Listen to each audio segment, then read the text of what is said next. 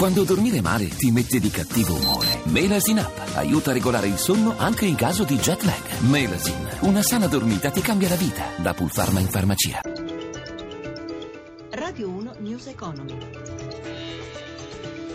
Bentrovati all'ascolto da Amalia Carosi. La Cina ha registrato nel primo trimestre del 2016 un PIL in salita del 6,7%, il più basso dal 2009. La bassa crescita, oltre ad essere inferiore a quella del 2015, evidenzia la persistenza dei rischi al ribasso sull'economia mondiale. I mercati accusano il colpo e marciano deboli. Ci aggiorna Maria Giovanna Lorena da Milano.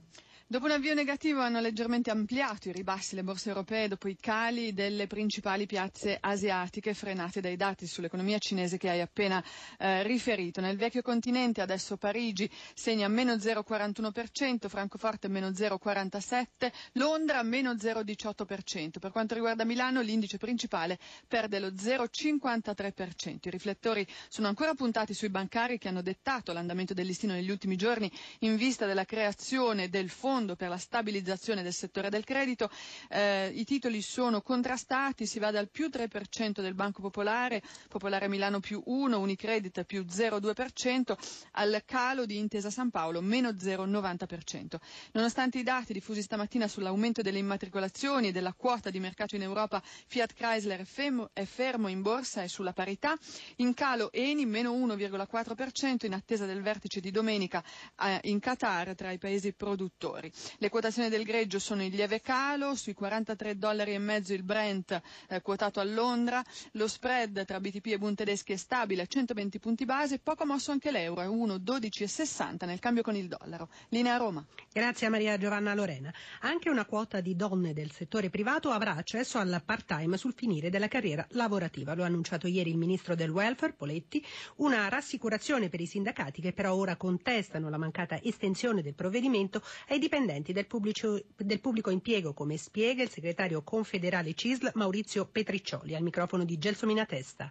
Il provvedimento preso dal governo sicuramente va incontro a una condizione che risolve in parte il problema di aver allungato con la riforma Fornero i requisiti pensionistici. Però è ovvio che purtroppo non li risolve completamente, infatti ci sono diverse problematicità che ci presenta questo provvedimento, una delle quali è certamente per le donne perché non eh, riesce a dare gli stessi effetti che può dare ai colleghi maschi creando in questa maniera una disparità di trattamento. Ma una disparità di trattamento si crea anche per un settore che è quello del pubblico impiego che è escluso da questa possibilità. È proprio così, la possibilità non era già prevista nella legge di stabilità che era la madre di questo decreto che è uscito. La possibilità purtroppo non viene data a tutto il pubblico impiego, settore nel quale ci sono categorie, ad esempio gli infermieri, che fanno turni di notte e avrebbero davvero bisogno di vedersi riconosciuto negli ultimi anni della carriera lavorativa la possibilità di passare part-time.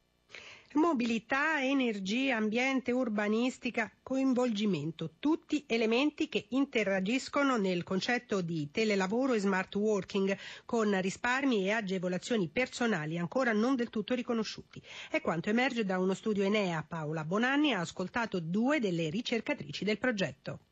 Quali risultati si ottengono con lo smart working e il telelavoro? Marina Penna. Senz'altro risparmi. Eh, le aziende che stanno facendo lo smart working adesso parlano di risparmi dal 25 al 30% dei costi della logistica perché si riduce la necessità di spazio disponibile in aziende e tutti i servizi collegati e poi di un deciso aumento della produttività del lavoratore perché essendo più coinvolto è anche capace di dare tutte quante le sue risorse, non soltanto quelle esecutive. Lo studio Enea quali aspetti mette in evidenza? Bruna Felici. Al momento noi stiamo cercando di studiare l'impatto che l'introduzione di questa nuova modalità di lavoro più agile, eh, per quello che riguarda invece la realtà in, italiana in generale, ancora siamo nella fase di valutazione dell'impatto del telelavoro, che è una forma diciamo, iniziale di eh, nuova organizzazione, di nuovi modelli di organizzazione più flessibili e più agili all'interno della,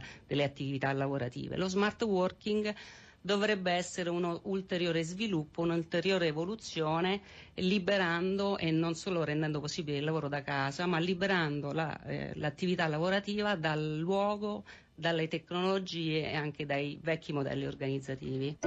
News Economy a cura di Roberto Pippan torna oggi pomeriggio alle 17.32. Ringrazio Cristina Pini in redazione per il supporto tecnico Gianni Tola. Da Amalia Carosi buon proseguimento d'ascolto sempre su RAI Radio 1. Radio 1 News Economy.